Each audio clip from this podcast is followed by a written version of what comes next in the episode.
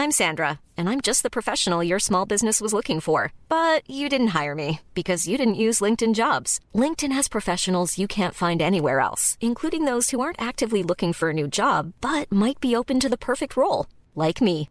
In a given month, over 70% of LinkedIn users don't visit other leading job sites. So if you're not looking on LinkedIn, you'll miss out on great candidates like Sandra. Start hiring professionals like a professional. Post your free job on linkedin.com slash spoken today. Ryan Reynolds here from Mint Mobile. With the price of just about everything going up during inflation, we thought we'd bring our prices down. So to help us, we brought in a reverse auctioneer, which is apparently a thing.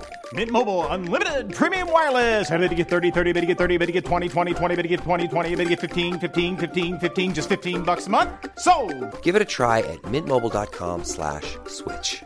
$45 upfront for three months plus taxes and fees. Promo rate for new customers for limited time. Unlimited more than 40 gigabytes per month. Slows. Full terms at mintmobile.com.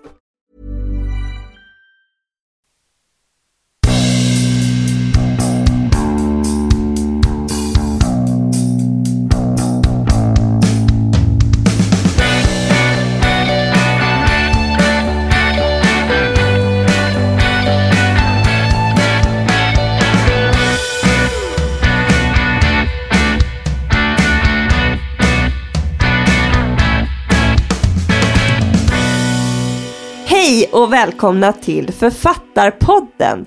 Det är jag som är Frida Skibäck. Och jag heter Agnes Hellström och du lyssnar på avsnitt 17 av Författarpodden som idag ska handla om författare som själ. Är det många som stjäl någon annans ord eller historia och hur mycket är det okej att låta sig inspireras av andra? Picasso sägs ha sagt bra konstnärer lånar, fantastiska konstnärer stjäl. Vad säger du Frida, har du stulit något och gör det dig till en bättre författare? Ja, alltså det där är ju en jättebra fråga och en eh, alltså, ganska svår att svara på.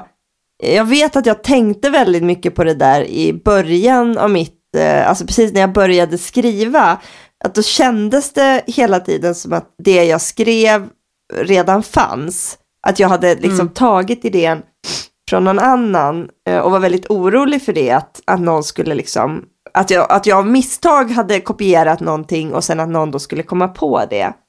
Ehm, för det är ju inte så kul att bli anklagad för att ha stulit någon annans ord eller någon annans uttryck eller Nej, historia. Ehm, så att, men jag vet inte, samtidigt så tror jag att det verkligen ligger något i det där um, Picasso-citatet, om det nu är han som har sagt det eller ej. Men det är ett bra citat tycker jag, för att det är tänkvärt det här med att Alltså väldigt många gånger när det är någonting som folk gillar så är det någonting som man har sett förut. Det är ju inte nytt liksom, det är ju samma historier som berättas om och om igen.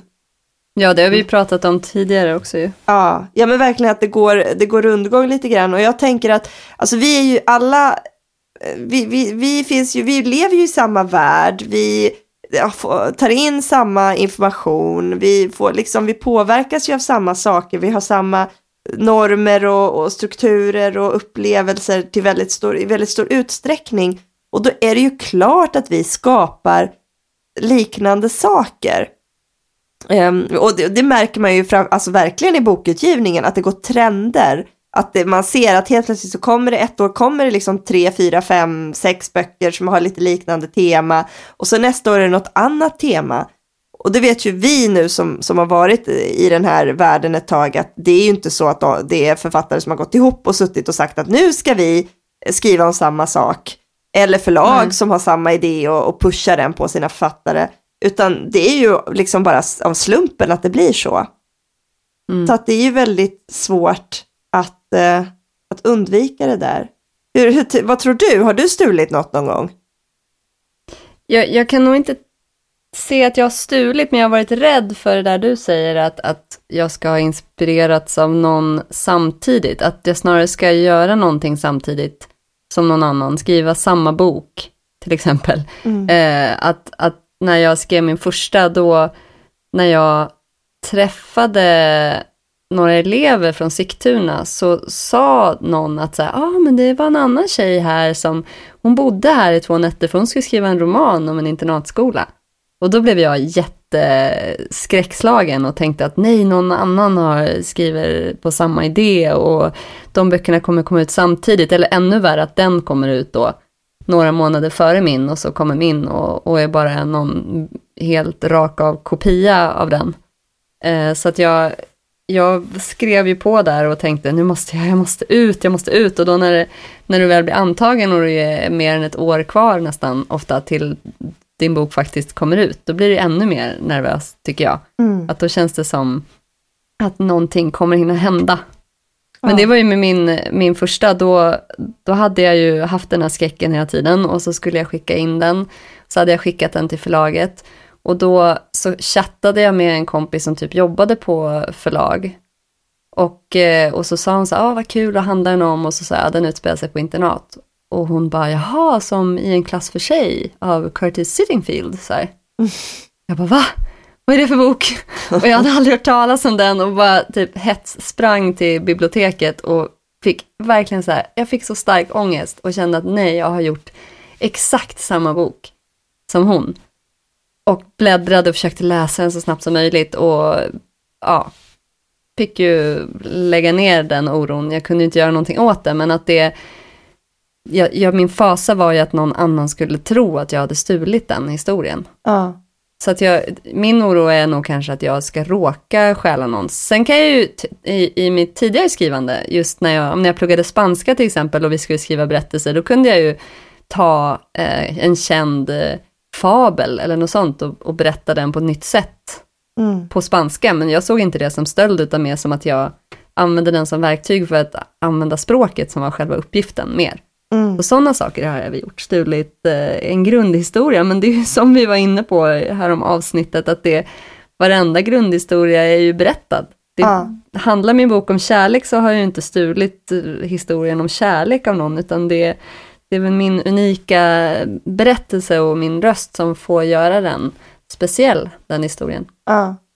Ja, men nu när du, när du säger det så, så kommer jag ihåg att när jag var, jag vet inte hur gammal, men kanske, ja men säg 10 då, 11 kanske.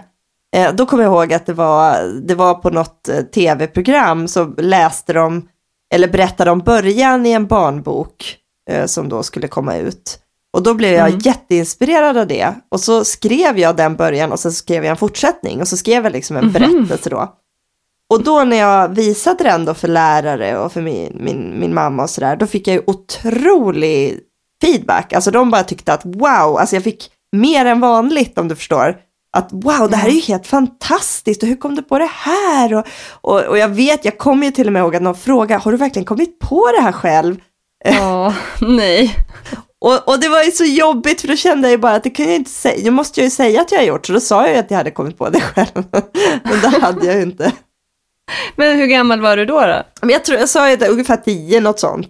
Så att jag var inte... Och vad kommer du ihåg vad det var för bok? Nej, ingen aning. Men jag kommer ihåg att det var ett ganska konstigt, alltså jag tyckte att det var en ganska konstig början. Det var något, någon, ja, någon, någon kruka med någon apelsinblomma som ramlade i golvet och, nej jag vet inte.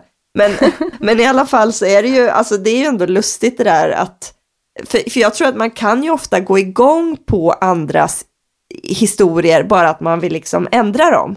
Alltså man blir ju Ja. inspirerad av bra berättelser och ofta kan jag känna när jag läser en riktigt bra bok, då vill ju jag, jag blir inspirerad av känslan den ger. Och då vill ju jag kanske uppnå den känslan, alltså jag vill ju ge den känslan då till mina läsare, om du förstår. Mm. Ehm, så att jag tror att, alltså man, man kan ju inte gå runt och vara rädd för att, att bli inspirerad. Alltså du kan ju inte, varje gång du ska skriva någonting, då måste du då läsa igenom eh, de senaste fem årens utgivning eller tio årens för att försäkra dig om att ingen annan har skrivit något liknande. Det är ju omöjligt. Precis. Och hur begränsade skulle vi inte bli då om vi var tvungna att göra det? Men jag tänkte på, jag läste om Jonas Jonasson som hade, när han skulle skriva sin första bok då, att han hade gått och ruvat på sin romanidé i tiotals år och sen så gick han på bio och såg Forrest Gump och tänkte nej, de, Hollywood har snott min idé. Eh, och, eh, så, och så, men så väntade han i, i tio år eller vad det kan ha varit och sen skrev han sin eh, hundraåringen bok då som ju, är, jag har inte läst den då, men jag förstår att den är ganska lik eh, den här äldre mannen som genom livet slumpmässigt har hamnat i massa jättestora sammanhang. Och kände att ah, men nu har liksom folk glömt Forrest Gump. Men jag hade ju inte glömt Forrest Gump när den kom. Jag tyckte oj vad likt den låter Forrest Gump. Mm. Eh, och det där kan ju också vara jätteknepigt om du har din grundidé och så är det faktiskt någon som, ja men typ Hollywood dessutom som når hela världen som, som har eh, hunnit före. Då kan det ju kännas lite småsurt att börja slänga idén, men det kanske inte behöver vara så. Hur känner du? Känner du att, att du hade glömt eh, Forrest Gump när, när hundraåringen kom? Nej, det hade jag absolut inte. Fast jag har inte läst hundraåringen eh, heller, så att jag, jag har lite protesterat där mot den där massrörelsen. Um, så att jag, så, så, men, men så tänker jag så att, ja men, First Camp är ju en bra historia. Och folk älskar bra mm. historier, varför inte berätta den igen, bara i en annan kontext? För någonstans, allting du skriver, du kan ju aldrig vara unik på det sättet att du berättar något som aldrig har berättats förut. Du kan ju aldrig använda ord som inte använts förut. Eh, mm. men, men däremot så kan du ju berätta någonting, alltså världen filtrerad genom dig själv. Så det är det som är unikt då med ditt uttryck. Alltså det är ju dina tankar och känslor och ditt perspektiv på världen. Och det är ju det som är det speciella. Så att visst kan du skriva liksom en egen Forrest Gump-historia. Alltså det, jag tror nej, jag tror att om man står väg emellan att vara livrädd för att och vill bara undvika allt eller bara strunta i det och låta sig inspireras, så tror jag man ska låta sig inspireras. För det blir nog väldigt svårt annars. Ja, men jag tänker att om, även om jag skulle då enbart skriva en bok som handlade om hur min vardag såg ut, så skulle den kunna vara en exakt kopia av någon annans vardag. Mm. Trots att jag inte hade ens inspirerats av någon annan, utan för att väldigt många människor lever liknande liv och har, ja, men har en historia där far och morföräldrar och gamla brev har hittats. Det finns ju massor av, av den typen av källor som inspirerar till böcker. Och det är ju för att vi har ju en jättelång historia bakom oss där det finns massa saker som har hänt och, och som människor vill berätta om. Mm. Så jag tänker att jag har nog läst massor av böcker egentligen som, som är väldigt lika varandra, men att jag har gillat vissa mer just för att det är språket som, som gör dem speciella och, och som fångar den där känslan som du pratar om också. Att du vill, du vill fastna i boken av fler anledningar än, än just själva berättelsen. Eller hur tänker du Frida? Jo, jo men absolut. Eh, alltså jag tänker ju att det är, jag tror att vi är ganska mycket vanedjur, att vi vill läsa samma grejer om och om igen. Att man blir ganska nöjd om man får samma historia, fast paketerad i olika versioner. Och kanske då i, ett, ja, men i en stil eller med ett språk som passar just mig. Så, att, så att det tror jag nog att det är eh, genomgående. Men, men en annan sak jag tänkte på också, det är ju det här med vad vi, alltså inte vad, vad alla böcker i världen, hur de ser ut, utan hur ens egen, egen ström av skapande ser ut. Um, för att, um, för jag vet ju, jag såg en dokumentär en gång om, uh, mm. där de pratade med, tror det var konstnärer, och då kom de fram till, då var det ju konstnärer som har varit verksamma lite längre än vad vi har varit verksamma. Eh, men eh, då kom de fram till att deras konstnärskap gick i cykler och att de hela tiden återkom till samma teman och samma saker.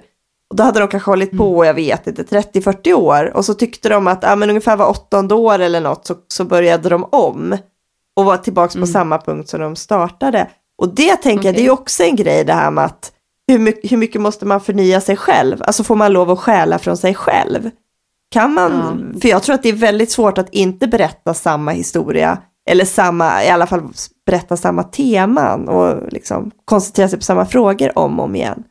Vad tror du om det? Mm. Tror du att du gör det? Jag tror att det är väldigt lätt att du har en huvudperson som påminner om den tidigare huvudpersonen. Att det är många författare som, som har det så, för att de, antingen för att huvudpersonen påminner om dem själva eller att de, ja, de tycker att huvudpersonen är en bra personlighet. Så. Och jag, men jag kände ju faktiskt det när jag hade skrivit klart mitt råmanus nu och läste det. Och då tänkte jag att, men gud, är det inte exakt samma grundhistoria som i min första roman? Just med så här, hjälten, huvudpersonen, Eh, och all, antagonisten och eh, vad de fyllde för funktioner, i, fast i helt olika skepnad då. Och så sa jag det till min sambo som inte alls tyckte det. Men att, och, och då tänker jag att det kanske hänger ihop ju lite med om man då skriver utifrån den här klassiska grekiska berättarstrukturen, då ska det ju vara just eh, den blandningen i, i berättelsen som driver den framåt och, och, att det ska vara olika vändpunkter som kanske då påminner om varandra. Om du är väldigt inne i skrivandet själv och, och sitter och ser, men, oj gud min utgivning den är ju helt likadan. Men läser man vilken bokserie som helst egentligen, särskilt, ja, men nu kommer jag inte på något särskilt, men, men just att det, det är ju ofta, skriver du kickligt så är det väl samma grundhistoria nästan alltid och det är alltid hon får en bra killen i slutet. Och den dåliga killen visar sig inte vara något kul. och det är ju, den historien orkar man ju läsa jättemånga gånger utan att och visserligen känner, kan jag känna att oj, det här har jag läst något liknande, men det är ju som du säger att ofta så släpps ju böcker också. Det blir en våg av liknande litteratur som kanske, där någon, ja, de har väl kanske inte inspirerats av just varandra, men, men att det, det kommer ju vågor, våg, oh men gud, nu kommer det vågor. Det här har jag fastnat i förut, hur man säger det ordet i plural. Vågor. Vågor, ja, förlåt. Eh, att att det, det är oundvikligt att, att kopiera tror jag, men att, om, att medvetet stjäla, det är ju snäppet värre. Att du kanske plagierar en text eller att du snor en hel historia medvetet. Det har jag aldrig gjort och kan inte känna igen mig i.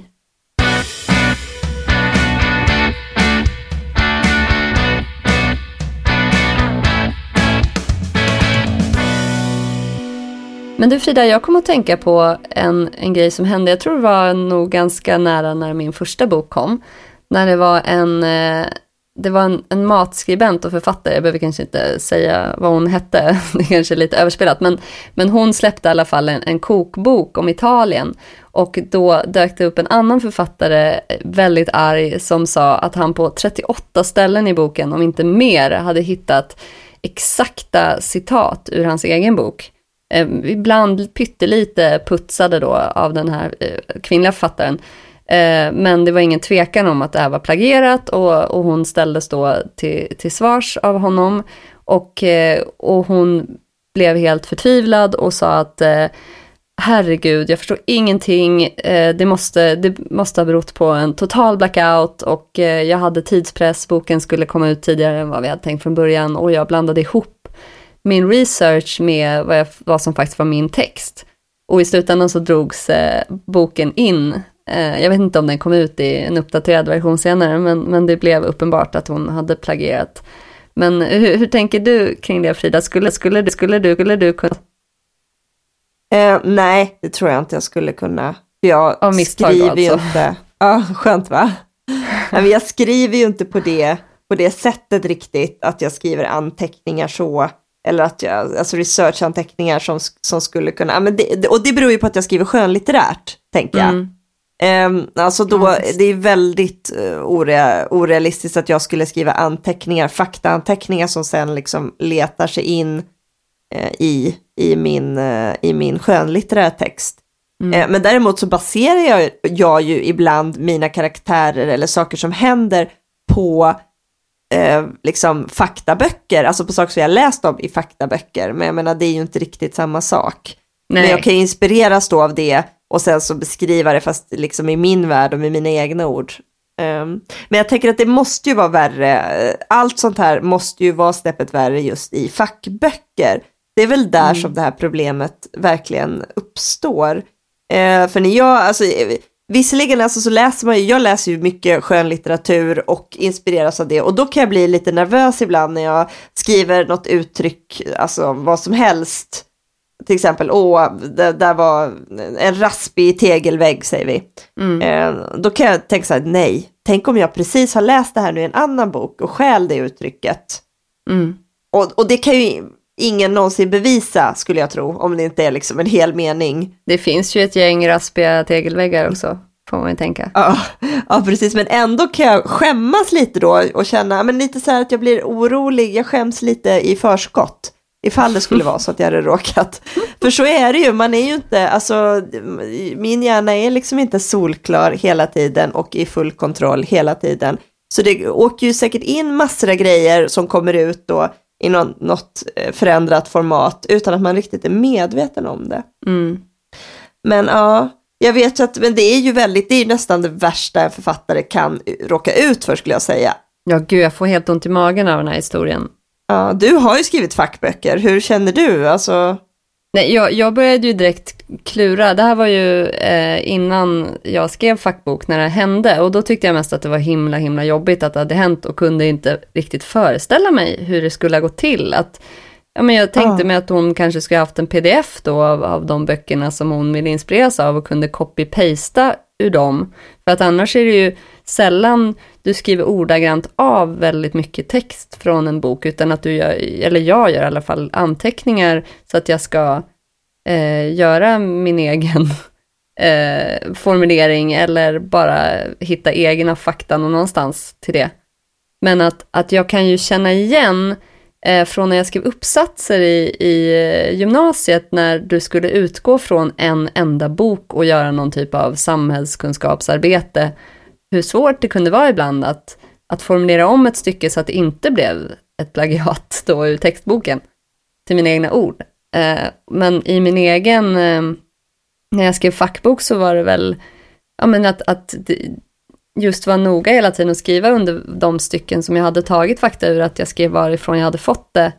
Eh, så att jag visste det, så jag kunde gå tillbaka och läsa helheten igen, men jag skulle ju aldrig råka klistra in 150 sidor av en bok om ja, någon skola någonstans. Men det är, åh, äh, jag tycker det är så jobbigt. Det är som när, vi har ju pratat tidigare om just när, när författares böcker får dras in, äh, just när Jan Guillou-boken till exempel, att det, det är en mardröm. Att, Ja. att ja, men om det nu var så att hon hade den här tidspressen och fick blackout och levererade en bok och kanske någonstans kanske anade att det är något som inte känns helt jag med det här, men att det är hela det här nu ska katalogen ha tryckts och boken ska bli klar och det har jag ju själv upplevt att jag såg ju Selling a little or a lot? Shopify helps you do your thing however you cha-ching. Shopify is the global commerce platform that helps you sell at every stage of your business. From the launch your online shop stage to the first real life store stage, all the way to the did we just hit a million orders stage. Shopify is there to help you grow. Shopify helps you turn browsers into buyers with the internet's best converting checkout. 36% better on average compared to other leading commerce platforms because businesses that grow grow with Shopify. Get a $1 per month trial period at Shopify.com slash work. shopify.com/work. Imagine the softest sheets you've ever felt. Now imagine them getting even softer over time. That's what you'll feel with Bowl and Branch's organic cotton sheets. In a recent customer survey, 96% replied that Bowl and Branch sheets get softer with every wash. Start getting your best night's sleep in these sheets that get softer and softer for years to come. Try their sheets with a 30-night guarantee. Plus, get 15% off your first order at bowlandbranch.com. Code BUTTERY. Exclusions apply. See site for details. Ready to pop the question and take advantage of 30% off? The jewelers at BlueNile.com have got sparkle down to a science with beautiful lab grown diamonds worthy of your most brilliant moments. Their lab grown diamonds are independently graded and guaranteed identical to natural diamonds, and they're ready to ship to your door. Go to BlueNile.com to get 30% off select lab grown diamonds. That's BlueNile.com for 30% off lab grown diamonds. BlueNile.com. min fackbok i, i katalogen när jag kände att jag inte kommer fixa det här. Jag kommer inte skriva någon bok. Och i det läget, om Ja. du blir väldigt stressad och ångestladdad, då finns det ju, då kan ju hjärnan hitta på massa knasiga grejer. Och kanske tänka också att nej men det här måste ju vara något jag kom på själv ändå. Att du börjar vända och vrida lite på, på din egen bild av vad som är sant. Så att jag, nej, jag tycker det, jag blir väldigt ledsen över att behöva uppleva det där som författare, att din bok bara går upp i rök då. Allt jobb du har lagt ner, för hon hade ju lagt ner massor av jobb, hon hade gjort massa recept och hon hade skrivit massa egna texter, men just de här ja, ganska många exemplen där hon hade stoppat in redan befintlig boktext, det sabbade allting och gjorde arbetet, gjorde dem inte. Ja. Puh. Ja, nej men som sagt, jag kan verkligen inte föreställa mig något värre. Fruktansvärt jobbigt. Eh, det måste vara. Och samtidigt tänker jag på alltså böcker, ja, men till exempel då italiensk kokbok, alltså hur många italienska kokböcker har inte släppts. Ja, massor. Det måste ju finnas enormt mycket material som liksom eh, går in i varandra. Där det är samma uttryck och samma recept och hur, hur, eh, hur unik måste man vara? Ja. För det kommer ju, alltså kokböcker kommer det ju hela tiden som har då, ja men så basrecept av olika slag. Sitter de då och kollar om de då har en, jag vet inte, en, en spaghetti och köttfärssås, det vet jag ju vad med Denise ja, hur mycket kan man variera en rätt också? Ja, ja men precis. Att Denise Rudberg släppte ju en kokbok och där sa ju hon att det var en av hennes favoriträtter att laga på fester och sådär. Eh, spaghetti och köttfärssås. Mm. Ehm, och då tänker jag att, är, det, är hennes recept då unikt? Alltså sitter man då och kollar, vilka är det de senaste 20 spaghetti och köttfärssåsrecepten som har släppts? Hur såg de ut? Nu måste jag liksom sätta min touch på det här. Ja, och då är det ju inramningen som gör det unikt, att det är just Denise som lagar den här maten och det att vi får vara med när hon bjuder sina vänner på det och det är det som blir upplevelsen snarare än att laga spagetti och köttfärssås. För att det är väl lite så, kokböcker har ju gått mer åt det hållet, att det blir en mer, i och med att, ja, som allt annat, alla recept är redan skrivna och du har ju fått ditt recept någonstans ifrån också. Att det, det, du har, det är ju i sig blir ju en stöld, kanske en annan kokbok, det vet du ju inte för du kommer inte ihåg ens. Om det inte var då din mormors mor som lärde dig det här för massor av år sedan. Men jag tänker också att det finns ju eh, en annan, den här just eh, den utsatta författarrollen och risken att, att ett förlag till exempel ska stjäla din idé. Det har jag ju faktiskt fått någon fråga om också tror jag via mail, att hur vet jag att inte förlaget liksom snor min, min, mitt manus och ger bort det till någon annan? Den är ju också väldigt eh, spännande att prata om och det var ju också en, en, en incident som hände samtidigt som min eh, första bok kom, 2009 tror jag det var. När det var en, eh, det var en bloggare, en ganska stor bloggare tror jag, som som hade skickat in ett, ett eh, manus, ett fackboksmanus på ett visst tema till ett stort förlag och eh, hade blivit, eh, av, fått refusering då med, med motiveringen att de inte gav ut den typen av böcker. Och eh, sen ett år efter det så hade samma förlag släppt en bok på exakt det temat och typsnittet på det omslagsförslag som den här personen hade skickat in, det var eh, likadant i den här som kom ut. Så hon upplevde ju att hon hade blivit eh, snuvad på manuset, att, att de framförallt hade gett bort idén till en mer etablerad författare. Så att hon la bara ut det på nätet och sa att nu, ja, men, eh, nu får ni läsa min bok om ni vill, men den kommer liksom inte bli riktig bok. Och det är ju det är en rädsla som är ganska befogad kan jag tänka. Alltså att, att det finns, eller befogad var väl fel, men att det, i och med att marknaden är ju kanske inte mättad av författare, men, men att det, det kan ju vara väldigt lätt kan jag tänka mig för en förläggare som tänker, åh nej, den här personen vill vi inte riktigt satsa på, men idén var jättebra. Den kan jag ju lämna till någon i vårt stall som, som håller på med det här. Ja. Och, men går det att skydda sig mot det? Hur, hur tänker du Frida, går det tror du? Nej, jag vet inte. Alltså jag vet ju att när man, man skriver musik så ska man ju posta det, posta, sp- göra liksom en, en inspelning, nu vet jag inte vad det heter, det finns ju något bra ord för det. Och så skicka det till sig själv eh, som rekommenderad post. Och då har du ju ett bevis och datumstämpel att det här gjorde jag vid, det här till, vid den här tidpunkten. Ja, just det. Men egentligen skulle, borde man ju kunna registrera, det borde ju finnas något typ patentverk för författare, där man kunde registrera sina idéer. Eh, om man nu inte, alltså, men visst, man kan ju skriva ner idén och skicka den till sig själv som rekommenderad post. Och så har man ju bevis på när man skrev. Men då är det ju samma problem igen, att om jag då skickar ett brev till mig själv, att jag har skrivit en fantastisk kärleksroman som handlar om Ja. en ung man som, och då kan det ju vara att den boken kanske redan finns, och då är det ju Ja. jag som har stulit någons idé. Ja, ja, men ja, litterära idéer är ju väldigt svårt att separera från varandra. Det är ju nästan till omöjligt. Eh, men ja, jag vet inte hur man ska lösa det problemet, men jag förstår ju den problematiken och blir lite kallsvettig när du säger sådär. Jag har ju själv skickat in liksom idéer till böcker eh, och så fått svar då att nej, det här liksom passar inte oss. Och sen har det kommit, ett år senare har det kommit ut bo, en bok på exakt samma tema med författare då som liksom, eh, eh, eh, som du sa, fanns, i det, fanns hos det förlaget i det stallet. Och det är ju inte jättekul, så det är klart, det behöver ju inte nödvändigtvis vara så att de har stulit min idé, men det känns ju ändå lite så. Ja, alltså man visst. undrar ju lite vad det är som har hänt, hur det har gått till. Ja, du skulle ju vilja få en, en, eh, ett samtal öga mot öga med, med den person som då har dissat din idé. Och jag tänker att, ah. att just i det här fallet så tror jag att, att misstänksamheten blev ju starkare när förlaget hävdade att de inte gav ut den typen av litteratur. Ah. För att det gjorde ah. de ju uppenbarligen. Och då hade det väl mm. kanske varit ärligare att, att säga att ja, men det är en jättebra idé, eh, men vi har inte utrymme för just dig hos oss. Ah. det har vi också pratat om, just att, så här, att konkurrera inbördes, att om förlaget har redan en, ja, men en person som skriver deckare så kanske de inte vill ha fler just nu för att de påminner för mycket om varandra och sådär. Så kan det ju vara, men då är det ju bra att, då borde ju förlaget säga det. Det, det tänker jag. Då, det kan ju undvika att du känner att någon har stulit din idé.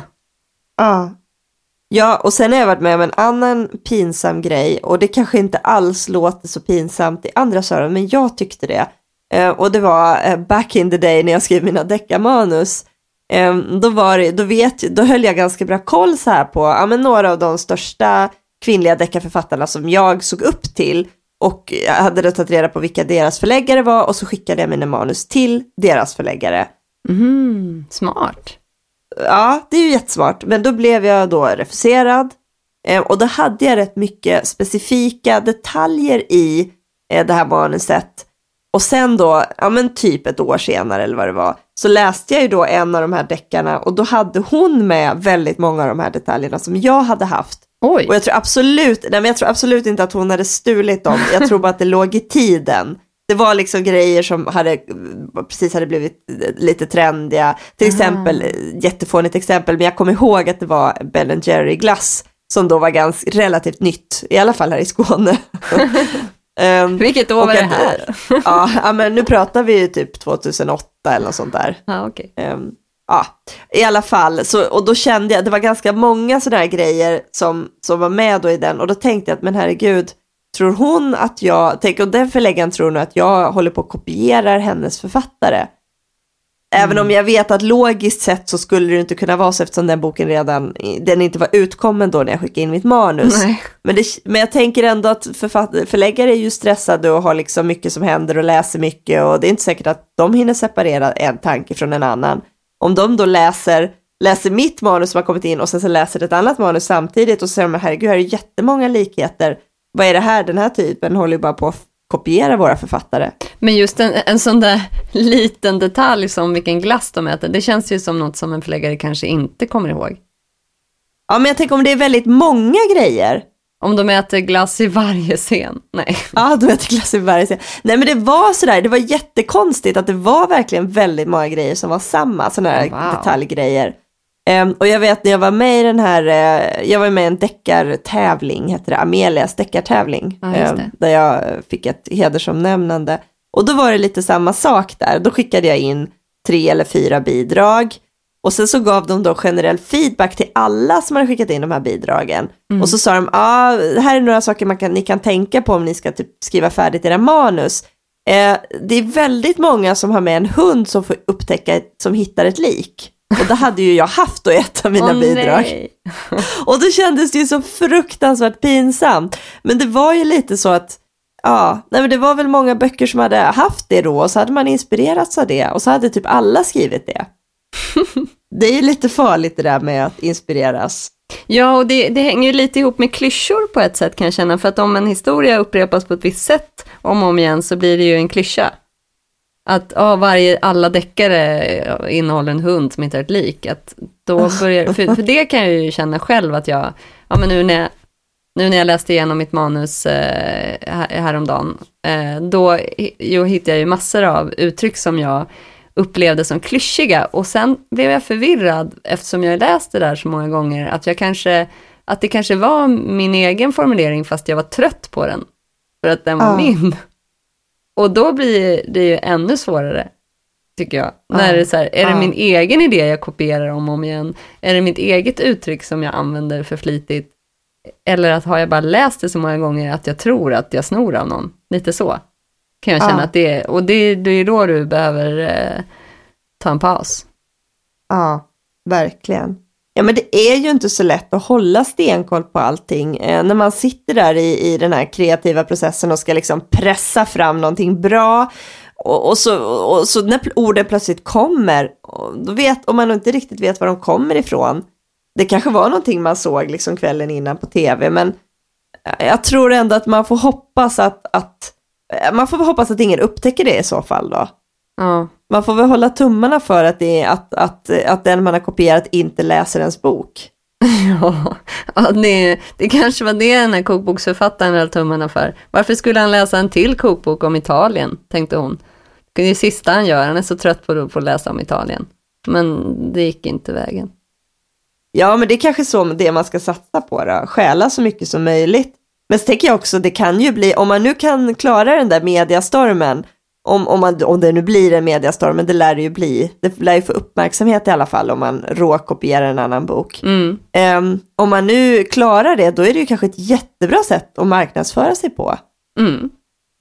Men en sak jag kom på att jag har stulit när jag tänker efter, om det nu är stöld, är att jag har ju stulit anekdoter av vänner och stoppat in i mina böcker. Att om det är någon som berättar någon rolig historia så tänker jag, åh, det här är ju perfekt för en bok. Då kan det ju vara att jag kanske någon gång har sagt, kan jag låna det här? Men ibland eh, så kanske jag bara tror att det kanske är självupplevt till och med. Åh, det här stoppar jag in, det var ju jättespännande. Och det, det tänker jag också med så en förläggare som då läser miljarder olika manus och ska hålla koll på alla. Att det är inte så konstigt om, om hen då råkar tipsa fel författare om något. Egentligen. Det måste ju vara jättesvårt att veta vem det är som har idén från början. Att så här, vänta nu, kom jag på det här själv eller var det det där manuset som kom in som inspirerade mig? Att, alltså, ja, Ja, det är en djungel. Puff, inte lätt. Nej. Jag tror det är omöjligt att inte stjäla. Alltså även om hur man då definierar stöld. Men, men du, någon annan har ju definitivt haft en liknande idé innan dig. Det, det finns nog inga otänkta idéer, skulle jag tro, just i berättelser än. Sen kan det ju vara att du bygger ihop olika idéer så att de blir en och kanske får en ny spännande twist av det då. Och då blir ju det unikt och en ny idé kanske. Men eh, överlag så tror jag att vi stjäl flitigt oavsett om vi vet om det eller inte. Ja, men det tror jag också. Jag tror att man bara ska tänka. Man får stjäla hur mycket man vill eller inspireras så mycket man vill. Och sen eh, göra det till sitt eget så gott det går. Jag tror att det är det enda. Alltså man kan inte gå och oroa sig för det där. Var en fantastisk konstnär och själ för 17. Sno snyggt bara.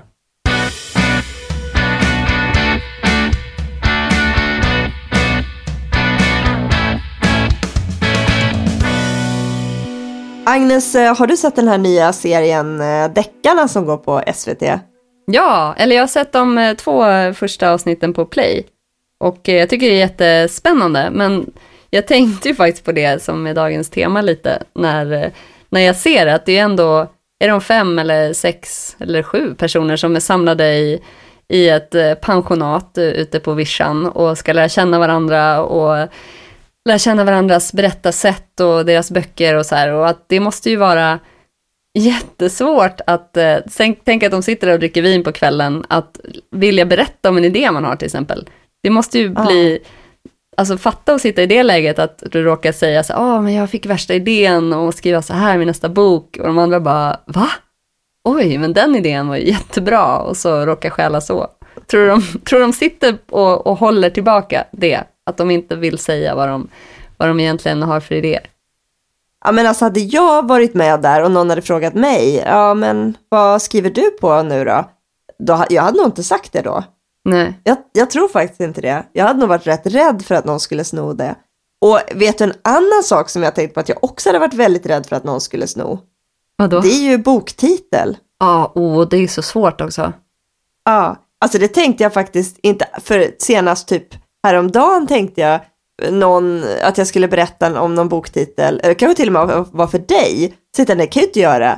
Tänk om hon blir jättesugen då på den och snor den. och det är ju skitjobbigt om någon, ja men just där, eh, om någon säger sin boktitel, tänk om jag då har tänkt samma boktitel. Ja. Då, då blir, är det ju kört. Jag kan ju inte använda den då, för då har jag ju snott den av dig. För jag skulle Ja. ju aldrig stjäla din boktitel, det förstår du. Nej, nej, det förstår jag. Men sen så kan man ju gå igång på någonting och bara bli superinspirerad. Så Mm. är det ju ibland. Ja. Och lite så här, men hade inte jag tänkt på den där själv förresten från början? Alltså att man inte, att man blir lite osäker på var det börjar och var det slutar och Ja, Ja. jag tror faktiskt att alltså författare generellt, de, många umgås ju privat och, och gör saker ihop och så. Att det blir nog svårt att prata om just bokidéer.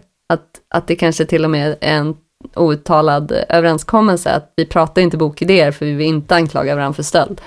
Någonsin. Men ja, jag tycker deckarna är jättespännande. Jag tycker det är det första avsnittet med Roslund och Hellström när de liksom går på djupet till varför de skriver om, om den typen av brott och mord som de gör, att det, att det ligger förankrat i dem själva och att det, ja men alla gräver där de står på ett eller annat sätt. Det tycker jag att den, jag tycker den är sådär stillsam och eh, fin, det jag har sett hittills. Ja, ja, men jag tilltalas också av den här enkelheten. Eh, och jag tänker att de borde utveckla det här formatet och, och ha fler. Det måste ju inte bara vara deckarförfattare. Det hade ju varit jätteintressant med massor av olika författare. Poddare. Generellt, ja, historiska författare. Nej men eh, jag, jag, eh, jag tycker att jag, jag gillar liksom hela upplägget så jag hoppas att de, att de bygger på med mer grejer. För jag tycker generellt att författare får ganska lite utrymme i, i tv, tv-världen. Eller vad säger du Agnes? Ja, men det hänger, jag tänker att det hänger ihop med det här att, att det är ganska relativt nyligen ändå som författare blir en mer sådär framträdande offentlig person. Och att eh, tidigare har det varit kändisar som är kända genom musik och, och ja, men kanske framförallt musiker, om man tänker på Så mycket bättre till exempel. Att eh, författare, de börjar visa mer vilka de är, att det, det blir en del av författarskapet att du visar din person också. Och, och det, det är det jag känner, att det är ju väldigt få som faktiskt gör det och därför blir de här deckarna väldigt spännande för att du får lära känna personen bakom ett författarskap. Men också Ja. kan jag tänka att det är ju en del av det här ja, men myten du bygger kring dig själv, att ju mer du avslöjar om dig själv, desto mer kan folk koppla det till innehållet i dina böcker och så plötsligt så har du börjat skriva självbiografiskt då istället, kan folk läsa in. Det Ja. tycker jag, det är ju en liten läskig aspekt av det, att du kanske ja, kopplar ihop dig själv med böckerna då genom att berätta varför du skriver som du gör. Eller hur tänker du Frida? Ja, nej men absolut. Och jag tror att det är de bitarna som är bäst. Det är när de är självutlämnande och eh, berättar verkligen om sina, sina livstrauman liksom. Det är det man är, intresserad av, att, att kunna på något sätt eh, ja, men känna, en, känna en personlig koppling till dem. Mm. Så att mer sånt. Mm. Eh, och de har väl inte haft några författare i Stjärnorna på slottet, har de det? Jag vet inte, jag har aldrig sett det programmet faktiskt. Ah, Okej, jag jag, tror inte, alltså det har säkert varit folk med som har skrivit böcker, men ingen som har haft liksom författare som huvud, huvudtitel. Titel. Nej, nej men det kan nog stämma. Så då har ni lite tips här SVT att jobba med i framtiden. Ja, och TV4 också kanske. Och TV3 och Kanal 5 och för att vi inte ska utelämna någon.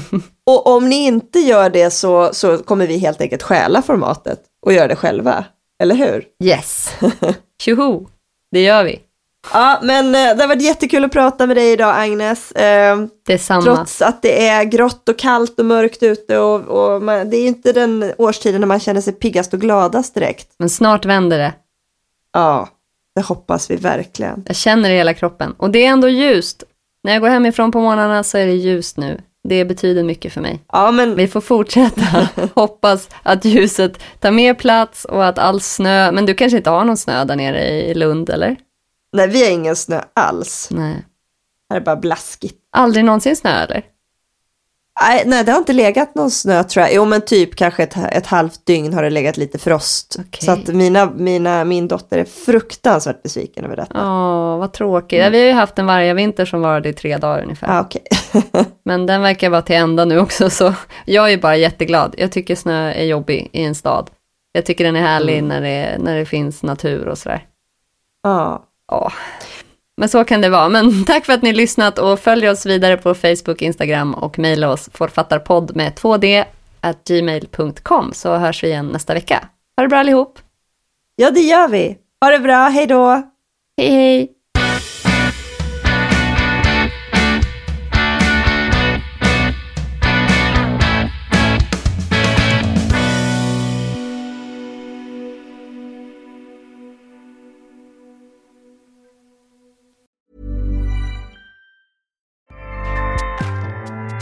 ACAST powers the world's best podcasts. Here's a show that we recommend. The Real Housewives is a guilty pleasure for most, but if you're looking to not feel guilty about that pleasure, tune in to Everything Iconic with me, Danny Pellegrino, where I break down all the messy moments and behind the scenes antics of Bravo's popular franchise. And on Everything Iconic, I also interview celebrity guests like Kelly Ripa, Kiki Palmer, Drew Barrymore, Cameron Diaz, and more about their guilty pleasures, their past work, and so much more. So if you're pop culture obsessed and find yourself watching way too much reality TV like me, tune in to Everything Iconic with Danny Pellegrino wherever you listen to podcasts. ACAST helps creators launch, grow, and monetize their podcasts everywhere. ACAST.com.